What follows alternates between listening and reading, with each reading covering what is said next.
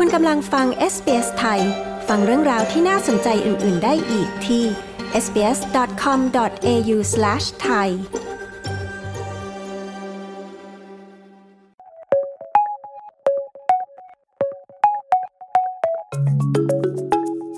ออสเตรเลียกำลังพึ่งพาผู้ย้ายถิ่นฐานมากขึ้น เพื่อเติมเต็มทักษะที่ขาดแคลน โดยเฉพาะในด้านไอทีและพยาบาล ข้อมูลจากสมโนประชากรครั้งล่าสุดชี้ว่ากำลังแรงงานของออสเตรเลียเปลี่ยนแปลงไปอย่างมาก ในช่วงไม่กี่ปีที่ผ่านมา และออสเตรเลียกำลังต้องพึ่งพา ผู้ย้ายถิ่นฐานที่มีทักษะมากกว่าที่เคยเป็นมา คุณแอบบี้ดีนัมผู้สื่อข่าวของ SBS News มีรายงานเรื่องนี้ดิฉัน ปริสุทธ์สดใส SBS ไทย เรียบเรียงและนำเสนอค่ะ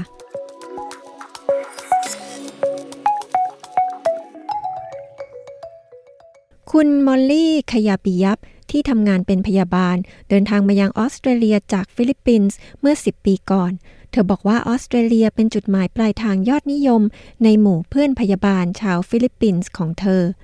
working and living here in Australia is really great. Like you would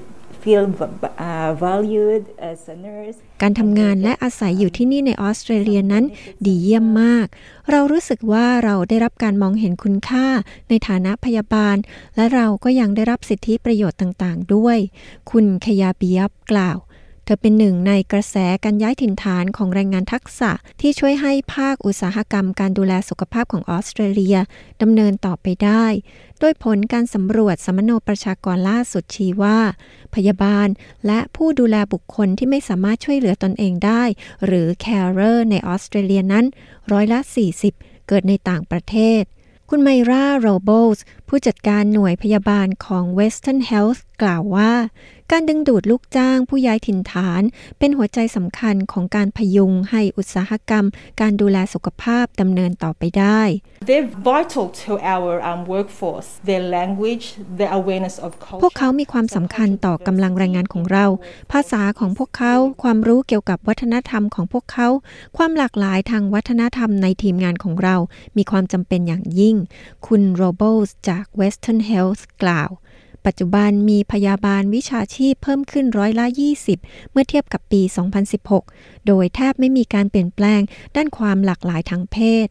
คุณเทเรซาดิคินสันจากสำนักงานสถิติแห่งออสเตรเลียกล่าวว่า ผู้หญิงยังคงครองสนามในงานด้านพยาบาล 99% of midwives are female.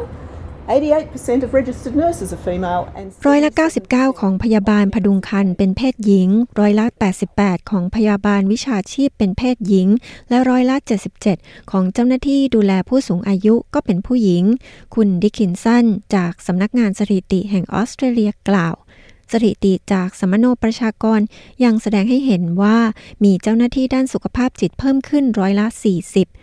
ศาสตราจารย์แพทแมคเกอรีผู้อำนวยการบริหารแผนกสุขภาพจิตเยาวชนของ Origin กล่าวว่า อุตสาหกรรมด้านสุขภาพจิตกำลังพบความยากลำบากในการหาพนักงาน All we see is scarcity and shortages. Um,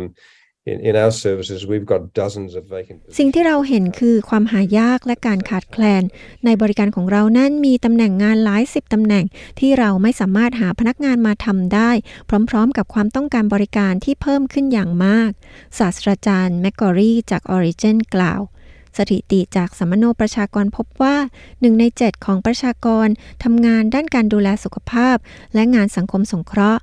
งานพยาบาลเป็นหนึ่งในสาขาการเรียนที่ได้รับความนิยมมากที่สุด มี 4 อุตสาหกรรมใหญ่ที่คิดเป็นร้อยละ 40 ของกำลังแรงงานทั้งหมดในออสเตรเลีย ได้แก่อุตสาหกรรมด้านการดูแลสุขภาพ การค้าปลีก การก่อสร้าง และการศึกษา โดยมีผู้คนในออสเตรเลียมากกว่าครึ่ง ที่ขณะนี้มีวุฒิการศึกษาระดับอาชีวศึกษา หรือระดับอุดมศึกษา วิชาชีพด้านการดูแลสุขภาพเติบโตอย่างรวดเร็ว โดยเฉพาะอย่างยิ่งในอุตสาหกรรมการดูแลผู้สูงอายุ และผู้ทุกพลภาพ โดยมีจำนวนพนักงานเพิ่มขึ้นถึงร้อยละ 72 ขณะที่นอกจากนี้ยังมีการเติบโตอย่างมากในงานด้านเทคโนโลยีสารสนเทศ หรือ IT จำนวนพนักงานทำงานให้การสนับสนุนด้านไอทีงานโปรแกรมเมอร์ และงานนักวิเคราะห์ระบบ เพิ่มขึ้นราวร้อยละ 50 ดรลิสอัลเลนนักประชากรศาสตร์ จากมหาวิทยาลัยแห่งชาติออสเตรเลีย หรือ ANU กล่าวว่าวุฒิการศึกษาที่ต้องมี และการได้รับการฝึกอบรมในระดับสูงทำให้เป็นเรื่องยากสำหรับคนหนุ่มสาวที่เพิ่งเริ่มชีวิตการทำงาน The bar for success now in the workplace is increasing. มาตรฐานด้านความสำเร็จในที่ทำงานขณะนี้กำลังเพิ่มสูงขึ้นสำหรับคนหนุ่มสาวอายุน้อยๆนั้น ในขณะนี้พวกเขากำลังเผชิญกับความไม่มั่นคงในอาชีพการงาน และความยากลำบาก ที่จะเริ่มต้นก้าวเข้าไปสู่สาขาอาชีพที่ต้องการ ดรอัลเลนกล่าว